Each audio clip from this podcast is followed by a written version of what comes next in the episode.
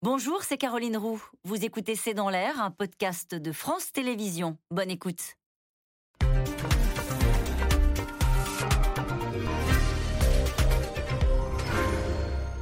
Bonsoir à toutes et à tous. Nous attendons vos questions, SMS, Internet et réseaux sociaux pour alimenter notre discussion. C'est l'une des priorités majeures des Français depuis des années. Une préoccupation qui n'a jamais quitté le haut du tableau dans les sondages. La sécurité. Rapport après rapport, les chiffres confirment une montée des violences sexuelles, des coups et blessures volontaires notamment. Et l'écho donné par les réseaux sociaux à des faits divers cet été sonne comme une piqûre de rappel quotidienne. Le gouvernement en a fait une priorité en cette rentrée. Il faut dire que 75% des Français juge le négatif, le bilan d'Emmanuel Macron en la matière. Alors Elisabeth Borne a annoncé aujourd'hui des renforts de moyens et de budget. Insécurité, l'autre urgence de Macron, c'est le titre de cette émission. Avec nous pour en parler ce soir, Alain Bauer, vous êtes professeur au Conservatoire National des Arts et Métiers. Vous enseignez à New York et à Shanghai. Je rappelle votre nouvelle édition de la criminologie pour les nuls, publiée chez First. Vanessa Schneider est avec nous ce soir. Vous êtes grand reporter au journal Le Monde. Je cite votre reportage publié en février dernier à Val-de-Reuil, après la flambée de violence entre des habitants et la paix retrouvée. Vous nous raconterez ce que vous avez constaté sur le terrain à l'époque. Audrey Goutard, vous êtes chef de service enquête et reportage à France Télévisions. Enfin, Jérôme Fourquet, vous êtes directeur du département opinion à l'Institut de sondage IFOP. Votre ouvrage La France sous nos yeux est publié aux éditions du Seuil. Bonsoir à tous les quatre. Bonsoir. Merci de participer à ce C'est dans l'air en direct. Je vais me tourner vers vous, Jérôme Fourquet. C'est vrai qu'on a beaucoup parlé du pouvoir d'achat en cette rentrée, mais en réalité, l'insécurité, la sécurité, c'est toujours dans le haut du tableau. Oui, depuis longtemps. Oui, ça. Alors, pas forcément en pôle position, non. Mais ça affleure toujours. C'est là, c'est à bas bruit. Ah bah, alors, plus ou moins bas bruit. Est-ce que des candidats ou des personnalités politiques s'en emparent? Est-ce que des faits divers donnent un écho? Mais c'est toujours très très présent. Alors, je vous ai ressorti les chiffres du deuxième tour de l'élection présidentielle. Quand on interroge les Français au moment de voter, la sécurité et la lutte contre la délinquance se situent en troisième position dans la hiérarchie des priorités ou des enjeux déterminants de leur vote, derrière la santé, on sort du Covid, et le pouvoir d'achat, et donc assez près du pouvoir d'achat. Ce qui est très intéressant, c'est de voir que la hiérarchie est radicalement différente en fonction des électorats. Pour le deuxième tour, les 41% qui ont voté Marine Le Pen placent l'insécurité en tête, c'est en 8e position dans l'électorat qui a voté pour Emmanuel Macron. Donc ça a toujours été là, mais on a toute une partie de la population qui semble y être moins sensible et ou moins exposée. Avec cette idée que le gouvernement a décidé, Vanessa Schneider, de s'emparer aussi de ce sujet. Alors, le gros sujet de la rentrée, naturellement, c'est pouvoir d'achat, lutte contre l'augmentation des prix de l'énergie, mais il y a cette volonté, malgré tout, de ne pas être totalement absent sur ce sujet-là aussi, avec des annonces aujourd'hui. Alors de ne pas être absent, c'est une nécessité. D'abord, c'était une promesse de campagne d'Emmanuel Macron qui avait promis d'augmenter les effectifs de police et de gendarmerie. En effet, vous rappelez ce chiffre très important de 2 Français sur 3 qui ne croient pas, qui trouvent que la politique en matière de sécurité n'a pas de résultat d'Emmanuel Macron, en tout cas pour le précédent quinquennat. Donc il était temps de faire quelque chose.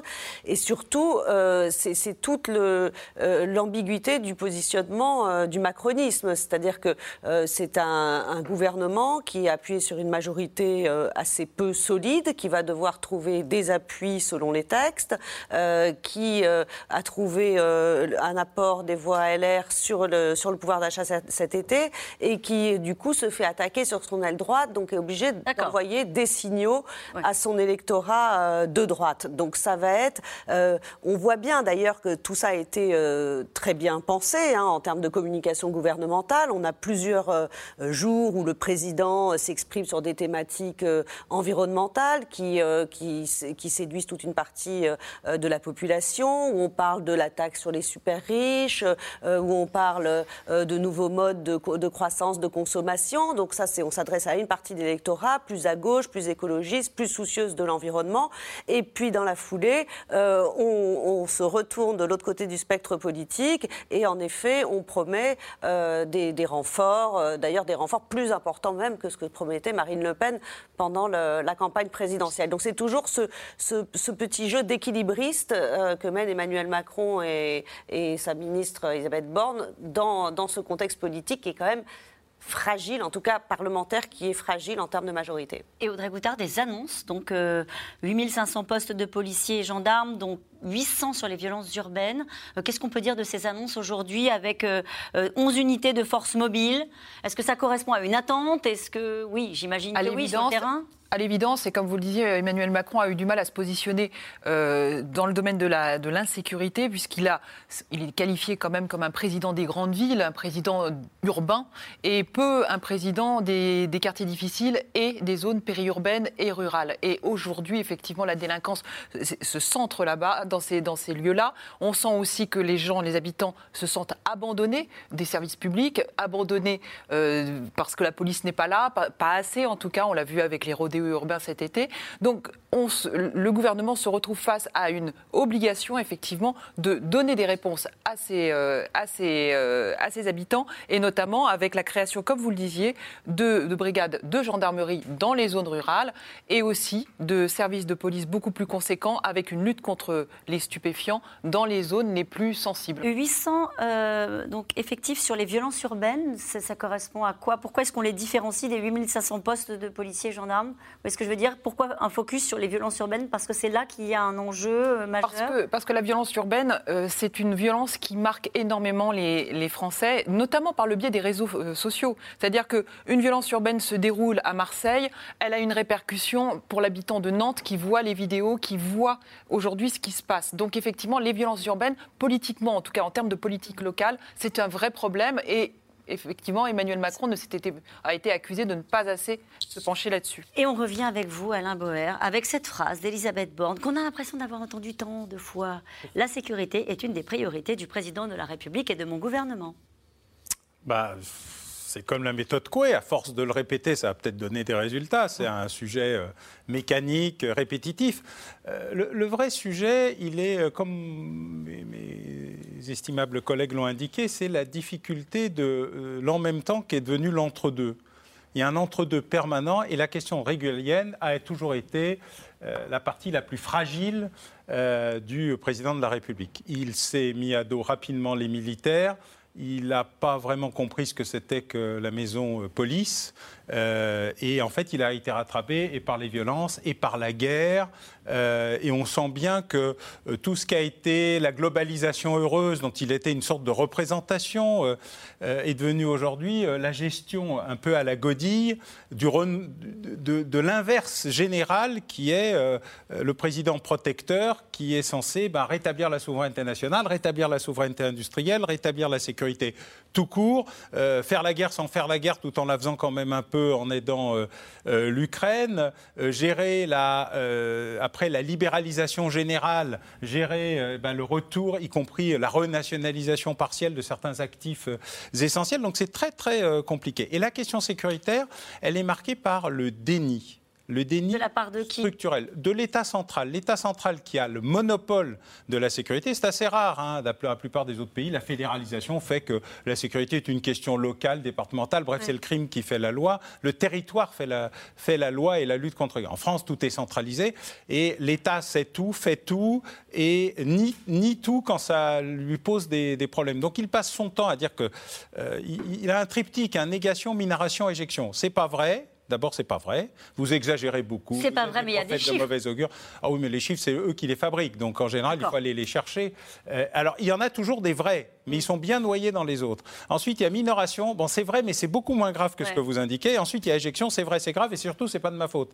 Alors, évidemment, les populations qui sont directement confrontées aux problématiques criminelles. Il y a le réchauffement climatique, il y a le réchauffement criminel aussi. C'est un effet mécanique. Il y a des effets de crantage, c'est-à-dire qu'une fois qu'on a gagné un territoire, une fois qu'on a gagné le contrôle d'un espace territorial, et le trafic de stupes est l'élément majeur de ce qui a tout changé dans cette logique, y compris sur la répartition territoriale, la périurbanisation du crime, etc.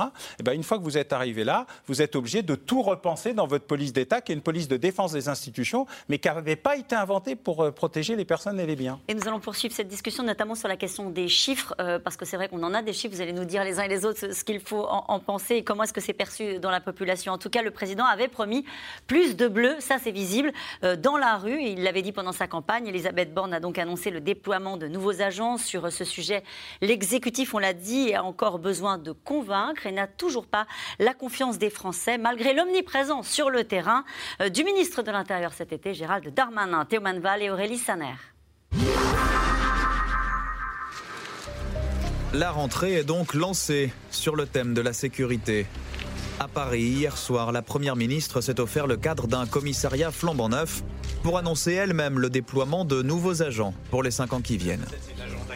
Et je vous annonce qu'on va recruter 8500 policiers et gendarmes supplémentaires, dont 3000 dès l'année prochaine, là encore pour mieux assurer la sécurité des Français, mieux lutter contre la délinquance. 15 milliards d'euros débloqués sur 5 ans. Texte présenté ce matin en Conseil des ministres. Dans le détail, il prévoit 1 000 d'agents supplémentaires à Paris, notamment pour la sécurité des prochains JO. 3000 gendarmes verts chargés de protéger l'environnement. 2000 enquêteurs de plus contre les violences intrafamiliales et 200 nouvelles brigades de gendarmerie dans le pays. Des moyens annoncés après un été marqué par plusieurs faits divers. La nuit dernière encore, un mort dans une opération anti-drogue à Rennes. En juillet, cette violente agression filmée contre 3 policiers en civil à Lyon suscite l'indignation. Quelques jours après la mort de 3 personnes à Angers, tuées dans une attaque au couteau. Cette semaine, ce sont ces images qui tournent en boucle sur les chaînes d'information. Une retraitée de 89 ans, violemment agressée à Cannes.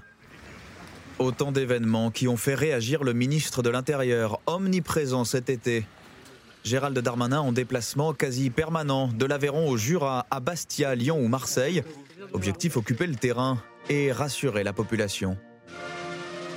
Les 65 nouveaux policiers qui viennent d'arriver à Marseille, que je suis venu accueillir aujourd'hui, vont principalement évidemment en sécurité publique, c'est-à-dire dans les voitures de police-secours que les Français, que les Marseillais vont croiser tous les jours dans la rue. Un ministre à réaction qui ordonne à ses équipes de mener 10 000 contrôles routiers après un rodéo urbain qui a blessé 2 enfants en région parisienne, avant de faire lui-même le bilan des opérations. Quelques jours plus tard, pluie de chiffres à l'appui. Alors que nous sommes aux moitiés de l'année 2022, on est à 16 000 opérations et nous avons déjà 2200 interpellés et 1800 engins saisis. Gérald Darmanin, martial également dans la presse. Promet la fermeté contre une minorité d'emmerdeurs, mais semble-t-il, sans vraiment convaincre. 75% des Français jugent le bilan du gouvernement négatif en matière de sécurité. Il faut dire que d'autres chiffres du ministère sont assez peu reluisants. L'an passé, le nombre d'homicides a augmenté de 7%. Les coups et blessures volontaires, plus 12%. Le nombre de plaintes pour violences sexuelles a bondi de 33%. Le trafic de stupéfiants, plus 13%. Symbole des difficultés d'un ministre qui communique tous azimuts, l'échec cet été à expulser l'imam radical Iqiyoussen. L'opposition d'extrême droite ne s'est pas fait prier pour pointer ce raté. C'est une humiliation pour le ministre de l'Intérieur. Enfin, je veux dire, la seule fois en 5 ans où Gérald Darmanin fait acte d'autorité pour communiquer, peut-être occuper l'espace cet été, le seul imam qu'on est censé expulser, qu'on est censé mettre hors du territoire national, qui a une fiche S, qui tient des propos absolument insupportables et nauséabonds sur les femmes, sur les juifs, sur les homosexuels, sur la République française, est introuvable.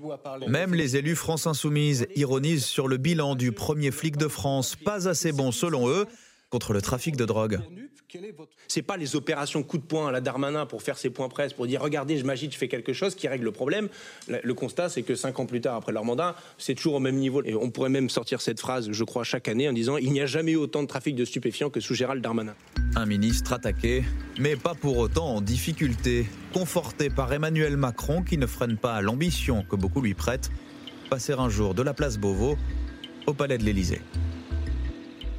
Et d'ailleurs, justement, cette question, Gérald Darmanin, comme Nicolas Sarkozy, est partout et gesticule dans tous les sens, mais au-delà de la com, est-il efficace ? Vanessa Schneider. Non, d'abord, c'est clair que son modèle est en effet le modèle de Nicolas Sarkozy, qu'il connaît très bien, qu'il continue à avoir. Il lui demande des conseils. Gérald Darmanin, il fait le calcul qu'il est passé par Bercy comme Nicolas Sarkozy, puis Place Beauvau, que c'est un poste qui est très exposé médiatiquement, auquel on peut accorder une attention médiatique très très forte. Et donc, il a cette espèce d'agenda caché, d'ambition, d'ailleurs. Caché. à peine cachée d'ambition de pouvoir préparer l'après-Macron, puisque malheureusement, on en est déjà à peine commencé. Ils sont un certain nombre à penser à l'après-Macron. Alors après, évidemment, gesticulation ne veut pas dire résultat. Et on l'a vu cet été. Et c'est le double effet. Plus on s'agite, plus on se montre. Cet été, on l'a vu quand même partout. De Mayotte, il était au chemin de Pontier, puis à Mayotte, puis les rodéos urbains. Et forcément, quand on veut faire attirer l'attention sur soi et être le seul présent, parce que les autres ministres étaient partis en vacances, donc ça c'est un coup classique, hein, c'est un grand classique des ministres de l'Intérieur qui attendent que tout le monde soit parti en vacances pour eux montrer qu'ils sont le bon élève de la classe. Ça crée une attente sur le résultat. D'abord, ça crée une attente, et surtout quand on se monte de partout et qu'on a l'air de s'agiter, le moindre couac ou le moindre raté, et là en l'occurrence un énorme raté avec cette disparition de l'imam, évidemment, là ça fait quand même désordre. Et en effet, vous le soulignez, on le soulignait dans le reportage, qu'il y a en tout cas pas de régression, voire une augmentation des faits et des délits depuis qu'il est ministre de l'Intérieur. Mais l'opinion ne lui en fait pas... Justement, c'était la question que je voulais poser à Jérôme Fourquet. Est-ce que... plutôt en hausse, alors il est en retard par rapport à d'autres, mais il est plutôt en hausse. Alors, juste, est-ce qu'il y a, pardonnez-moi, juste qu'il y a une décorrélation entre ce chiffre qui est quand même assez spectaculaire, hein, c'est un chiffre IFOP, hein, 75% des Français ne font pas confiance, en tout cas estiment qu'Emmanuel Macron n'a pas un bon bilan en matière de sécurité. Est-ce qu'ils sont plus bienveillants vis-à-vis du ministre de l'Intérieur, ou est-ce que c'est totalement corrélé? Alors c'est pas totalement corrélé parce que le bilan global, c'est le bilan de la chaîne pénale. D'accord. Et depuis l'ère Sarkozy, on a vu dans l'opinion publique l'attente majoritaire de la population en matière de lutte contre la délinquance, en tout cas les griefs, se sont déplacés de l'institution policière vers l'institution judiciaire. En langage de la rue, ça donne les policiers font ce qu'ils peuvent, mais c'est derrière que ça ne suit pas et les types qui sont arrêtés sont relâchés sans aucune peine. Et donc, en termes d'opinion, le maillon faible sur le régalien, c'est du côté de la place Vendôme qu'il est situé, du ministère de la Justice, plus que du côté du ministère de l'Intérieur, avec cette affaire notamment des kartings à Fresnes, etc. C'est le premier point. Le deuxième point, c'est que Gérald Darmanin, on le voit, s'inspire très fortement de Nicolas Sarkozy. Il y a plusieurs différences par rapport à l'époque de laquelle il s'inspire. C'est que le niveau objectif de la délinquance a considérablement augmenté entre les années 2000 et aujourd'hui. Et donc on ne peut pas refaire le coup sans cesse. Et si ensuite on essaye de projeter ça électoralement, quand Nicolas Sarkozy prend son envol à Beauvau, c'est suite au 21 avril 2002, et Jean-Marie Le Pen fait 18% au deuxième tour. Là, Marine Le Pen, elle a fait 41,5%. Et donc, j'ai amené quelques chiffres. Les cambriolages, en 2008, c'est 170 000 cambriolages. On était à 232 000 en 2019, avant le Covid. Le nombre annuel de policiers blessés en mission, c'est-à-dire pendant l'intervention, pas pendant le service, 3 842 en 2004. On va aller en 2018, parce que 2019, on a eu les gilets jaunes. 2018... 6 000. Hein, on voit. Et donc, on peut refaire les mêmes numéros de claquettes, etc. etc. La réalité n'est plus la même. Et dernier point, regardez ce qui s'est passé au moment de la campagne présidentielle, quand Valérie Pécresse a dit « on va ressortir le Karcher ». C'est une erreur magistrale de communication. C'est-à-dire que ça réactive le sentiment dans toute une partie de l'opinion que ce fameux Karcher, en fait, il n'a jamais été passé. Il n'a servi à rien. Soit il n'a servi à rien, soit en fait, on n'a pas vraiment passé. Regardez le succès d'audience qu'a eu un film comme Bac Nord l'année dernière. Et donc tout ça travaille en profondeur. Donc reproduire les mêmes recettes 20 ans après sur une réalité qui est tout autre, à mon avis, c'est faire fausse route. Avec des chiffres que vous venez de donner qui sont assez spectaculaires sur la progression, vous disiez tout à l'heure, en gros on s'arrange avec les chiffres, c'est eux qui les font. La réalité... telles qu'elles viennent d'être données, plus 33% sur les violences sexuelles, 13% d'augmentation. Ah, c'est sur un an. Bien sûr, sur un an. On a vu, on les a les chiffres, on va les remettre pour que ce soit bien clair pour tout le monde. Plus de 13% sur le trafic de stupéfiants, 12% victimes de coups et blessures volontaires. C'est au-delà. Est-ce que ça, ce sont des chiffres qui correspondent à une réalité, à votre avis, Alain Bauer?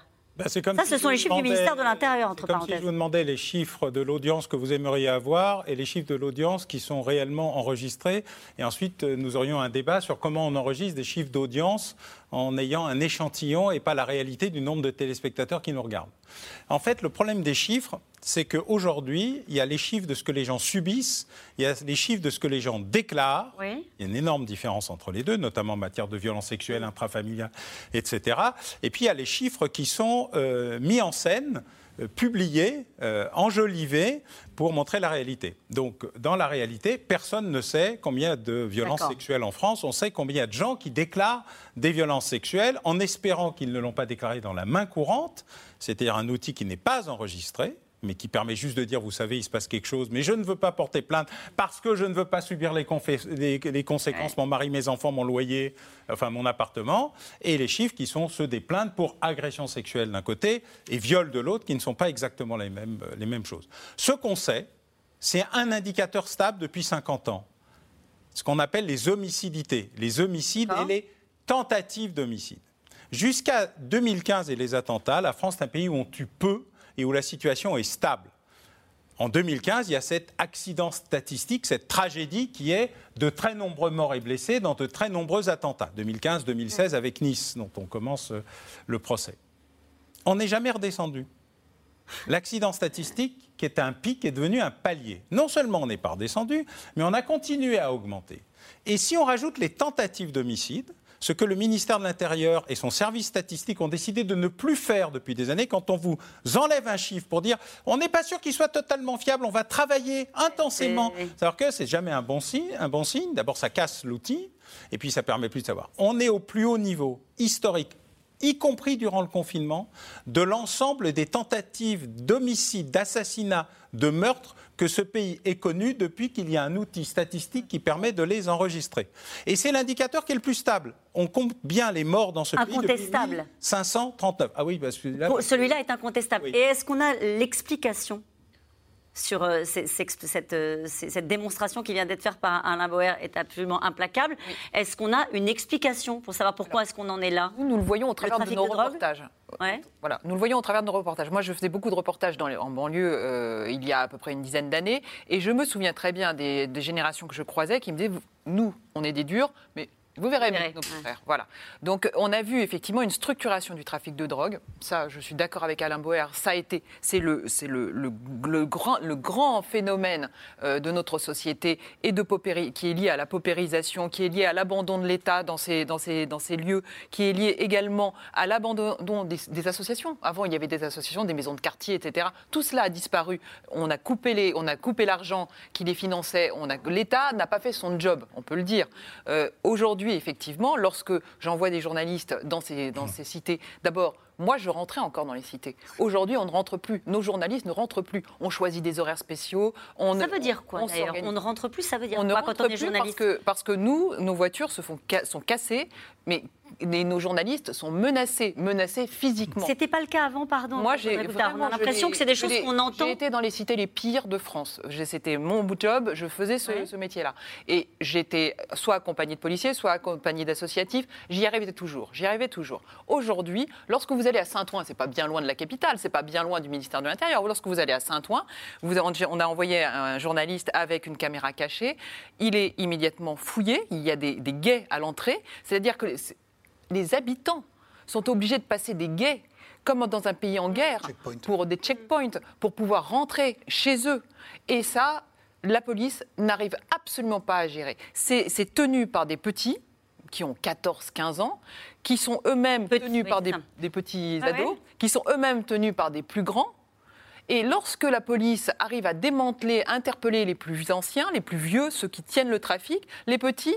Que font-ils ? Eh bien, on l'a très bien montré dans votre reportage, ils vont agresser une vieille dame parce qu'ils ont besoin d'argent quand même. C'est-à-dire qu'on est dans un système qui est impossible et l'État n'est plus présent. Pourquoi vous dites qu'on est dans un système qui est impossible ? Impossible parce que, pardon, mais à chaque fois qu'on parle de ces sujets-là, il y a bien sûr la volonté politique. Et on parle de moyens. Impossible parce qu'on n'a pas de moyens. Impossible parce que c'est un chantier monstrueux. Impossible parce que quoi ? On l'a vu avec le pouvoir d'achat. Lorsque l'État veut mettre les moyens, il est tout à fait capable de les mettre. Et là, ce que l'on voit, c'est impossible. Pourquoi ? Parce que l'État a disparu. Il n'est plus dans les... Il y a les postes, les commerces. Il n'y a plus, si vous voulez, les structures qui font qu'une société fonctionne dans ces quartiers. Et donc, comme il n'y a plus personne, les policiers ne font que des intrusions dans ces quartiers. Ils ne restent plus, ils ne sont plus stables. Et qu'est-ce que propose le nouveau projet de loi? C'est de mettre des CRS qui resteront H24 dans ces quartiers. Est-ce que c'est une réponse que l'on peut apporter aux habitants? Des CRS, des réponses... C'est pas ce qu'ils veulent? Bah, ils veulent des bureaux de poste, ils veulent pouvoir aller à l'école, que leurs enfants ne soient pas agressés. Voilà, des crèches. Depuis le début de l'émission, deux dépêches AFP. Le conducteur d'un véhicule tué par le tir d'un policier à Nice, avec cette idée que, on va revenir sur les refus d'obtempérer, mais c'est visiblement ce qui s'est passé à Nice. Un jeune ado blesse avec un couteau, deux élèves et une professeure. On a l'impression que chaque jour, alors peut-être qu'on communique davantage sur ces faits divers-là. On parlait du refus d'obtempérer en 3 ans, plus 19,7% en zone rurale et périurbaine. Ce sont des chiffres de l'Inspection générale de la gendarmerie. Sur le refus d'obtempérer, je pense qu'il y a plusieurs types d'explications, mais il y en a une qui est clairement liée à la défiance d'une partie de la population envers l'autorité en général, envers que ce soit la gendarmerie, tout ce qui représente l'autorité. On l'a vu au moment des Gilets jaunes. Les Gilets jaunes ont bien incarné cette tendance de fond et qui existe partout, sur tous les territoires, sur même les territoires les plus reculés, où de la même façon que dans certaines, on dit que dans les écoles, les enfants ont plus peur des enseignants, de leur maître ou de leur maîtresse, les conducteurs n'ont plus eu la peur du gendarme. Avant, on s'arrêtait plus facilement. Voilà. Bon, donc il y a quand même un net recul de cette espèce de sentiment qu'on peut appeler soit la peur du gendarme, mais aussi d'avoir la légitimité de la puissance de l'État et de ses représentants. Donc ça, je pense que c'est un facteur très important, le refus d'obtempérer un peu rebelle, donc on a vu dans les Gilets jaunes. Après, il y a un effet, comme vous le soulignez, pas d'aggravation, mais par les réseaux sociaux, évidemment, on place l'objectif, on l'avait vu déjà avec certains reportages télévisés, on se souvient de Papilloise pendant l'élection de Jacques Chirac, mais les réseaux sociaux ont un effet amplificateur. Oui, parce qu'on a vu cette image de cette dame qui se fait agresser, c'est des images qui sont capturées par une vidéo de surveillance. Malheureusement, qui devaient exister. Oui, il y a toujours eu des vieilles dames qui se faisaient agresser par des jeunes voyous, ça a toujours existé dans les années 50, dans les années 60, dans les années 70, sauf mais maintenant on les voit pas. Et le fait de les voir, c'est extrêmement impressionnant et choquant, et ce qui a une répercussion sur chacun. C'est-à-dire qu'on se dit on n'est plus en sécurité. Le sentiment, le retour du sentiment d'insécurité qui est aussi important que le chiffre. Qui n'a jamais existé. Hein. Qui n'a jamais existé. Une traduction tragique, c'est le climat d'insécurité. Il n'y a jamais eu de sentiment. Soit on a peur de quelque chose, soit on n'a pas peur, soit les faits sont ce qu'ils sont, et on peut s'identifier à la victime, c'est un sentiment de victimation. Et par ailleurs, comme il y avait une augmentation massive des agressions physiques, des violences physiques, c'est-à-dire ce qu'on subit directement, on n'est pas simplement un spectateur lointain, mais un acteur d'un moment où on est battu, agressé, où on a peur pour soi ou pour sa famille, et donc il faut arrêter avec le sentiment d'insécurité, il faut interdire ce mot, qui est un mot négationniste. Il n'est pas de moi, hein. Non, mais vous n'y êtes pour rien. Mais c'est un mot négationniste, c'est un mot de minimisation qui coûte cher aux politiques. Sous Audrey Goutard. C'est bien ça. Voilà. C'est de lui. Et donc, ça montre effectivement l'importance de ce vocabulaire effectivement dans la vie politique. Jérôme Fourquet. En fait, on peut distinguer plusieurs phénomènes. Sur 20 ans, d'abord, on a eu des franchissements de seuil. C'est-à-dire qu'il y avait des phénomènes qui étaient assez rares, qui se banalisent. Vous pensez à quoi? Refus d'obtempérer ? Par exemple, mais si on prend des choses plus spectaculaires, les tirs de mortier, on s'habitue à ces images. Oui. Une façade de commissariat qui est illuminée pendant 2 ou 3 heures. Ça commence en 2005 pendant les émeutes. Aujourd'hui, ça s'est complètement banalisé. Partout en France, on a des attaques aux mortiers dans les quartiers sensibles, avec une législation qui cherche en permanence à s'adapter. Alors on interdit la vente des plus gros après des plus petits, etc. etc. Pour prendre les rodéos, on peut prendre les rodéos urbains également. Donc, franchissement de seuil. Deuxièmement, il y a une diffusion territoriale, c'est-à-dire que ce qui était cantonné dans certains territoires a essaimé partout. Vous avez cité les dépêches, il y a eu un refus d'obtempérer aussi à Rennes. À Rennes aussi cet après-midi. Ouais. Prenez une ville qui est emblématique de l'ouest de la France, relativement paisible, Nantes. Nantes, l'année dernière, selon Ouest-France, c'est plus de 40 fusillades. Il y a 20 ans, il n'y aurait jamais eu 40 fusillades à Nantes. Eh bien justement, on va en parler de Nantes. Troisième phénomène, c'est le rajeunissement. des protagonistes. Ce que vous disiez tout à l'heure. C'est ça qui fait monter la pression. Mais je voudrais qu'on aille justement sur ce deuxième reportage. Vous avez raison, c'est l'une des villes françaises qui est confrontée à une explosion de l'insécurité. Nantes, 6e ville de France, doit faire face à une flambée des violences. La maire socialiste de la ville a annoncé un nouveau renfort de police pour tenter de faire face à des groupes de délinquants qui sévissent dans le centre de la ville. Marion Gauthier, Julien Launay et Christophe Roquet. 62 policiers nationaux et 25 municipaux supplémentaires. Les renforts arrivent dans une ville pourtant réputée tranquille, Nantes. La cité des Ducs et ses 300 000 habitants qui semblent récemment perturbés par le trafic, des agressions au couteau et des fusillades. Les témoignages décrivent une situation qui se dégrade, notamment dans le centre. J'ai déjà été suivie jusqu'à chez moi en sortant du tram. Même arrêtés dans la rue ou des choses comme ça. J'ai beaucoup d'étudiants qui me disent qu'ils se sont fait voler, qu'ils se sont fait racketter ou autre chose. On a l'impression qu'il y a eu une augmentation un peu des bagarres, des problèmes de rue, etc. Enfin, nous, en tout cas, dans le milieu du bar, on en voit très souvent la nuit. Face à l'insécurité, la justice aussi est à la peine. Les affaires s'accumulent et les retards avec. Le département de la Loire-Atlantique est un département qui connaît une très forte croissance démographique.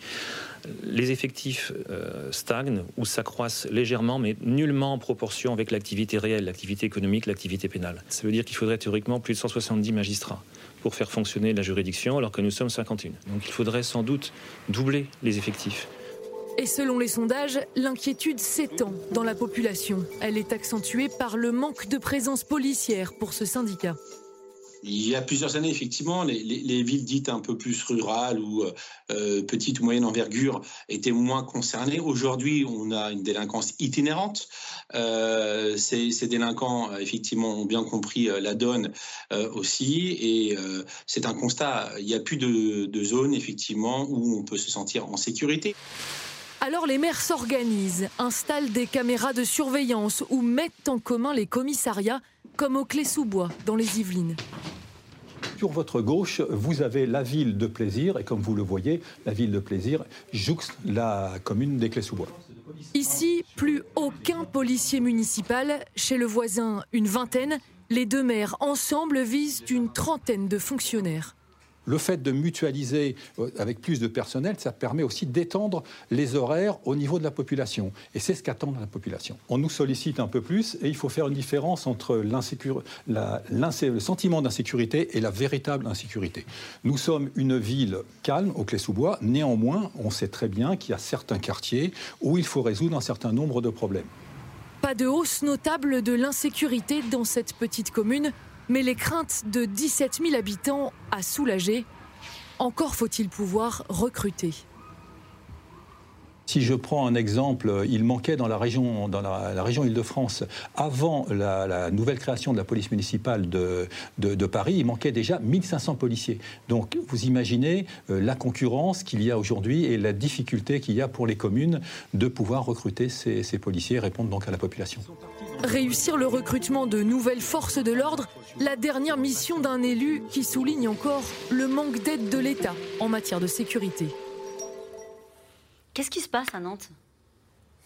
Il se passe à Nantes que c'est une ville étudiante qui était connue pour ses beuveries, etc. Mais il y avait peu d'agressivité, assez peu de violence. D'ailleurs, c'est une zone, Nantes, Rennes, Quimper, Brest, enfin tout l'ouest est une zone paisible. Il y avait une petite activité délinquante, des cambriolages, mais surtout beaucoup d'abus de boissons diverses. Et puis, eh bien, il s'est produit le transfert du trafic de stupéfiants. Et pour la première fois, probablement dans l'histoire criminelle de la France, il faudra que je vérifie, parce qu'il faut toujours s'avancer avec prudence sur ces questions-là, mais il y a eu la structuration de groupes criminels locaux, enracinés, et de beaucoup d'organisations criminelles venues de l'extérieur qui ont décidé que c'était un lieu de prédation naturelle, puisque c'est celui où il y avait le moins de concurrence. Donc il y a une sorte de rattrapage criminel sur la région, et du coup ça crée des enjeux. Et puis il y a la dégradation qu'a rappelé Jérôme, parce que c'est un processus générique, la violence. Elle est autant sociale culturelle, criminelle, irrédentiste, séparatiste.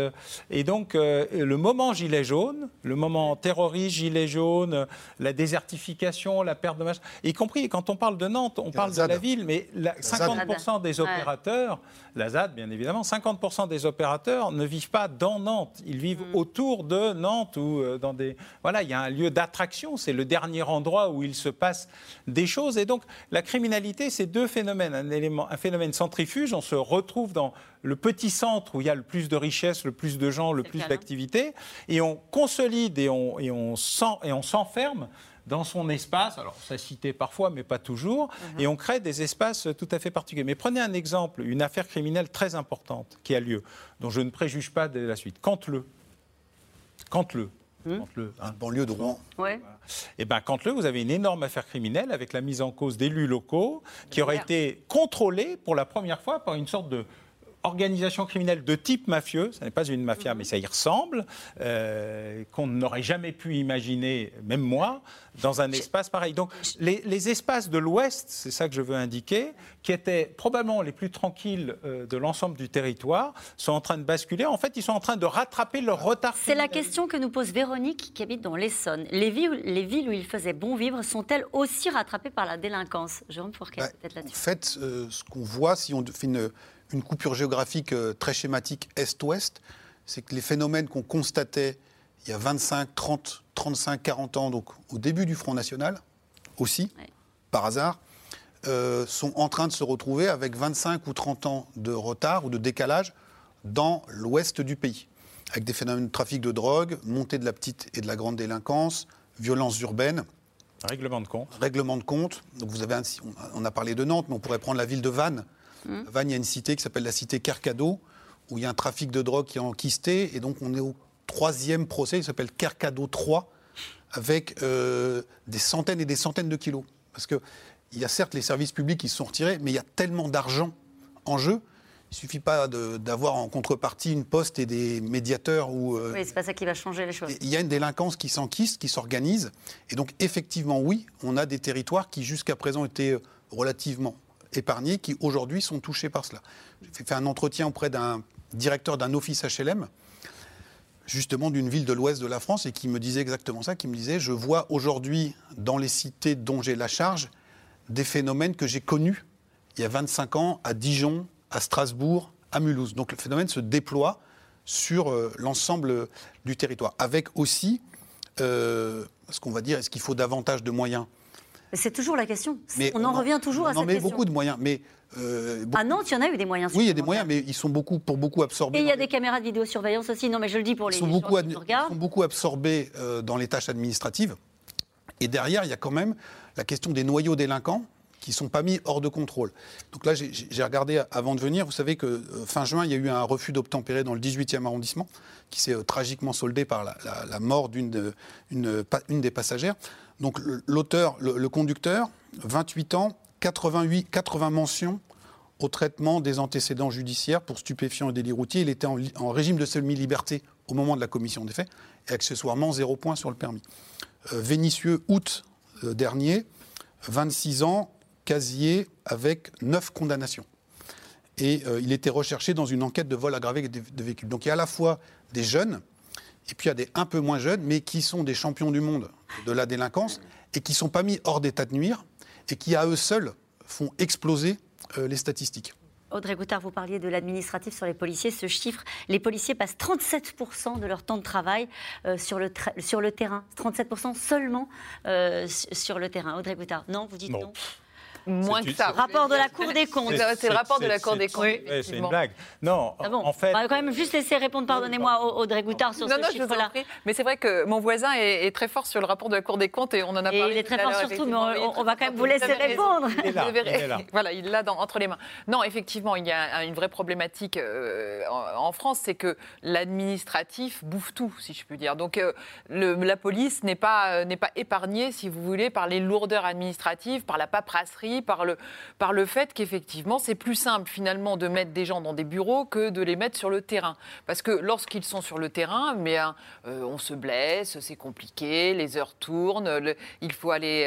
le boulot est beaucoup plus aride et difficile. Donc, soit on prend de très jeunes policiers qui sont prêts à aller courir derrière les voleurs, mais à partir de 25-30 ans, ils en ont marre. 30-35 ans, ils ont envie de changer d'air. Donc, voilà. Et on a un vrai problème en France de recrutement des policiers. Mais... Le problème, ce ne sont pas les interpellations. On parlait des rodéos urbains tout à l'heure. 2200 personnes interpellées depuis le début de l'année sur les rodéos urbains. Les policiers, ils le font, leur travail, ils vont les chercher. Il y a des interpellations. Oui, tout à fait, il y a des interpellations, mais par rapport à la masse, si vous voulez, de rodéos urbains, de jeunes dans les rues, de trafic de stupes, etc., 2200, finalement, c'est très peu. Si vous voulez empêcher les rodéos urbains, il ne faut pas interpeller, il faut empêcher, c'est-à-dire que c'est de la prévention. C'est-à-dire qu'il faut que les policiers, et pas seulement, soient sur le terrain pour éviter que ça ne démarre même, que le rodéo urbain n'existe. Là, lorsque le policier intervient et interpelle, c'est déjà trop tard. Et finalement, juste pour revenir à tout ce que vous disiez et tout votre constat qui était passionnant, c'est que finalement, le problème, c'est que les policiers aujourd'hui se retrouvent face à des entreprises capitalistes. C'est-à-dire que le trafic de stupes, finalement, c'est une entreprise prospère, capitalistique, de capitalisme sauvage et qui se développe de toute façon vers Nantes, parce qu'à Nantes, il y a un marché. Le sud, c'est devenu trop compliqué. Donc, ils vont maintenant dans les zones périurbaines. Oui. Téléspectatrice qui parlait de l'Essonne et qui disait mais est-ce qu'on est... en fait, les zones périurbaines qui étaient si tranquilles auparavant, eh bien, comme c'est un système capitaliste, ils se disent maintenant on va s'attaquer à ce marché-là. Et face à ça, la police est bien désarmée parce que ça n'est pas de l'interpellation qui peut résoudre le problème. C'est exactement le problème que se posaient au XIXe siècle ceux qui luttaient contre le capitalisme sauvage et le travail des enfants. C'est-à-dire que si vous mettez, il faut changer la société. Il faut changer notre système par rapport aux stupéfiants. C'est pas mettre des dealers en prison, pas seulement en tout cas. C'est aussi effectivement voir le problème des stupéfiants comme un problème sanitaire, de santé publique. Et tant qu'on ne fera pas cet exercice-là, et tant que politiquement ça ne sera pas rentable de dire que la drogue, les stupes, c'est un problème de santé publique, de trop jeunes qui sont en train de faire le guet pour le compte de mafia, eh bien on ne s'en sortira pas à mon sens. Alain Bauer, le rapport de la Cour des comptes, vous le contestez ou pas? Ah, pas du tout. Ah bon, d'accord. Il est absolument formidable, mais il faut le lire. Il oui. ne dit pas présent sur le terrain, il dit présent hors du commissariat. Voilà, c'est ça. Ah oui. Ah, oui. Et ça change tout. Ouais. Donc la réalité, c'est que depuis le début, le rapport de la Cour des comptes, qui est public et que je recommande à chacun de lire, il fait 23 pages de décembre 2021. Il explique que plus on recrute, moins il y a de gens sur le terrain. Plus on recrute, plus l'efficacité est en baisse. Plus on recrute, plus le taux d'élucidation s'effondre.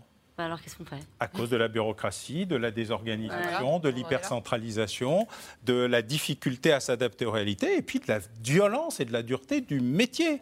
Parce qu'on peut rajouter les suicides de policiers, la difficulté de recruter, le nombre de personnes malades, en arrêt, en déprime, qui fort heureusement ne se sont pas suicidées. Et donc il y a une crise sociale, une crise culturelle, une crise morale dans la police. C'est effectivement un sujet global de quelle police on veut, pour quelle politique de sécurité on veut. Or, là aussi, alors ça n'est pas lié au président de la République ou à l'actuel gouvernement, mais on est dans l'entre-deux depuis une trentaine d'années, avec d'un côté une sorte de remords colonial où il faut comprendre, ce sont des braves petits anges, et donc on va faire que des dispositifs alternatifs à l'alternative, et puis à la 80e, 100e, 150e comparution, tout d'un coup, nul ne sait pourquoi, pan la prison, qui n'a jamais été une solution à rien, ou en tout cas pas à grand-chose, et une destruction des dispositifs de prévention, des dispositifs proactifs, des dispositifs sociaux, des dispositifs d'accompagnement. Ça ne veut pas dire que tous sont des petits anges qui auraient pu bien tourner,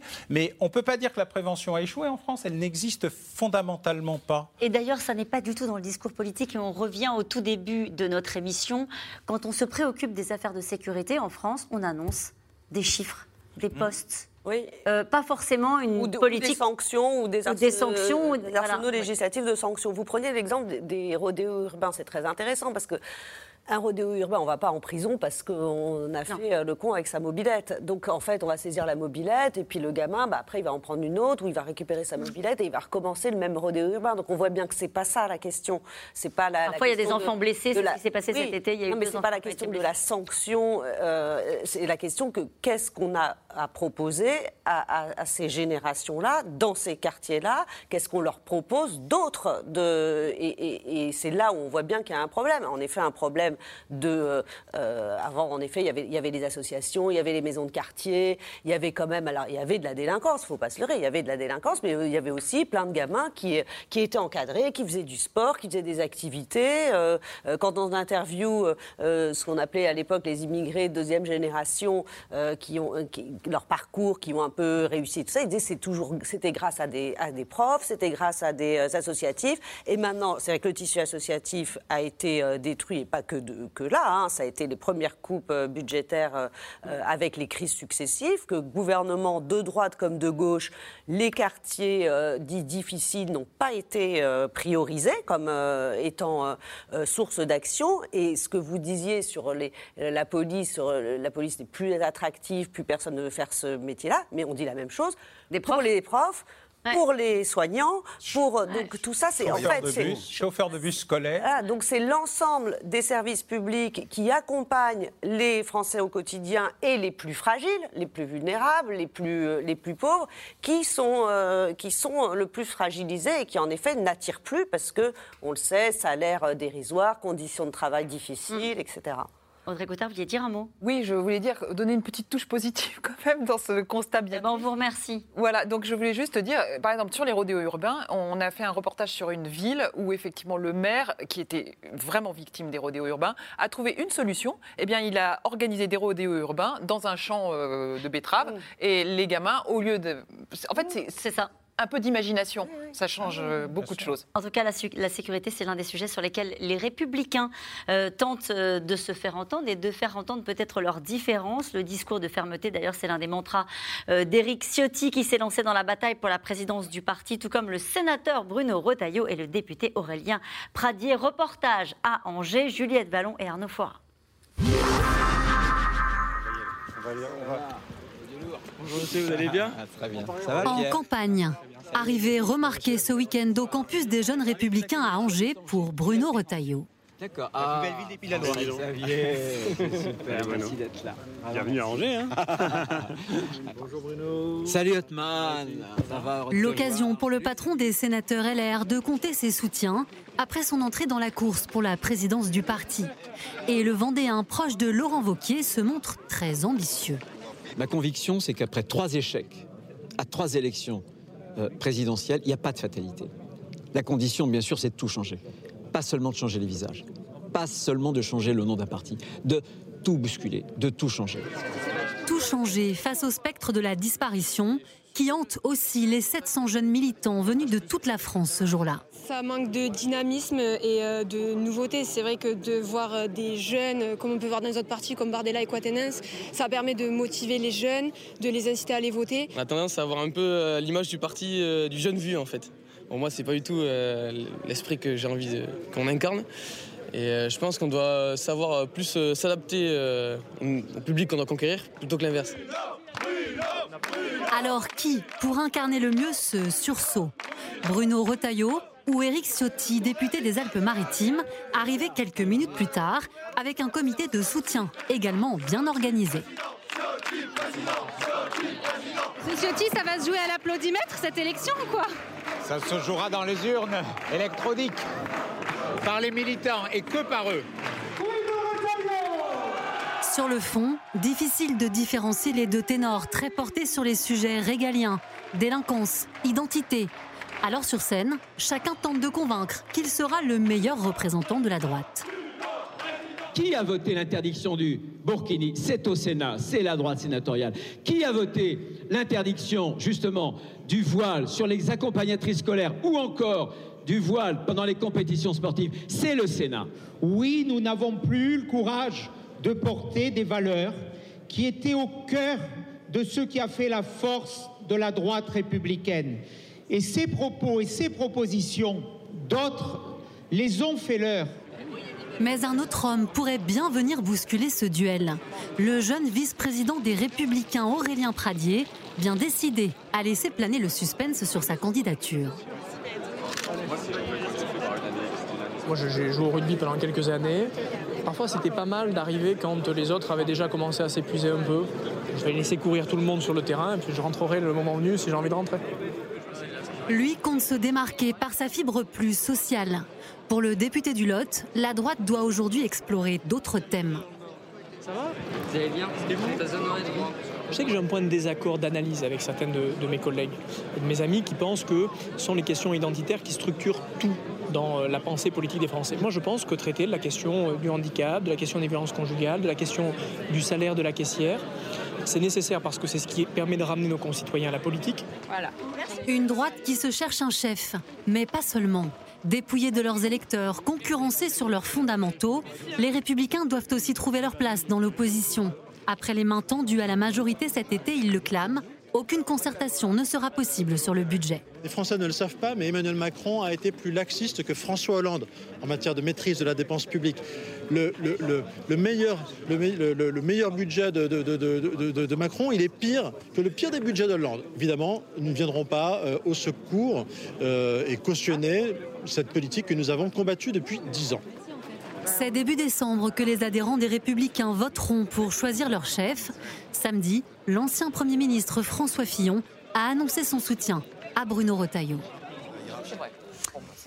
Et cette question, l'insécurité est-elle devenue le seul sujet qui permette de distinguer les Républicains des macronistes, Vanessa Schneider ?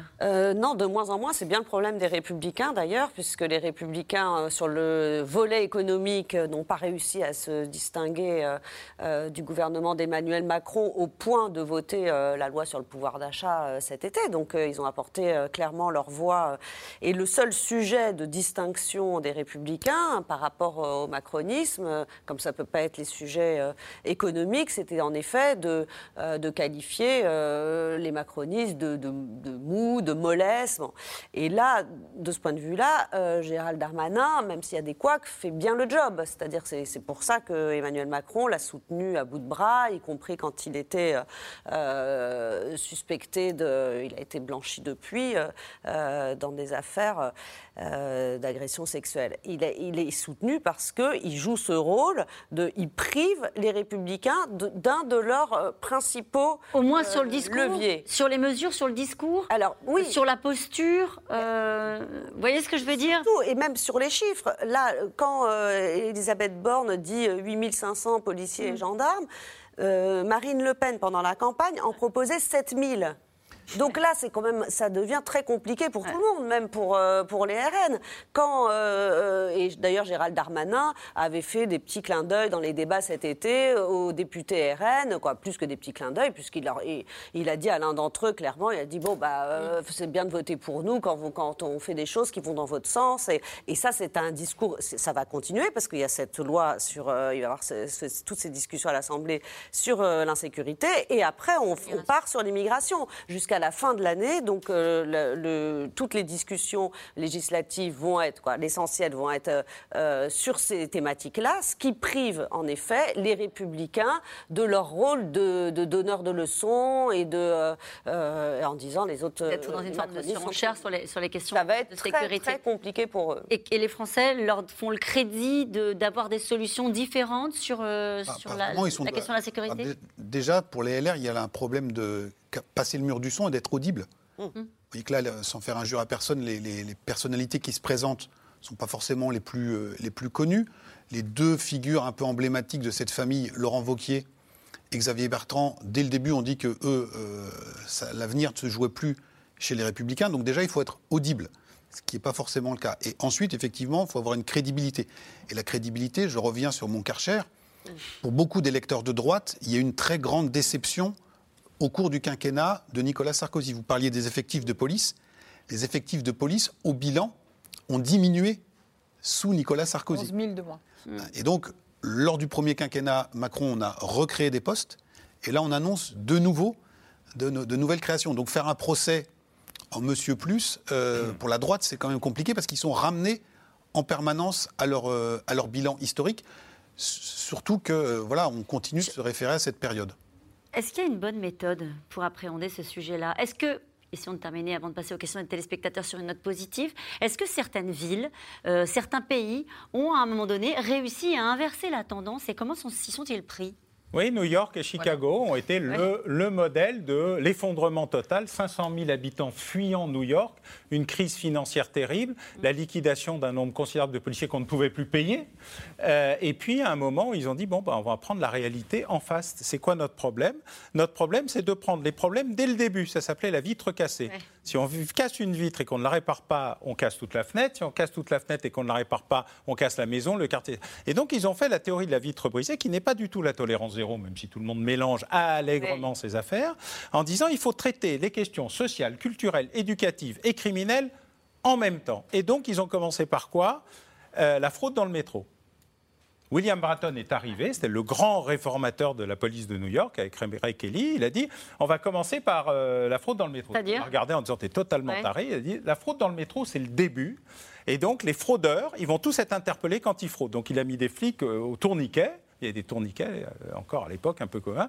Donc tout le monde passait dessus allègrement. Et sauf que tous ceux qui se faisaient arrêter étaient poursuivis par une cour spéciale. Enfin, il a traité la chaîne pénale ou le circuit judiciaire qui est plus joli que chaîne pénale.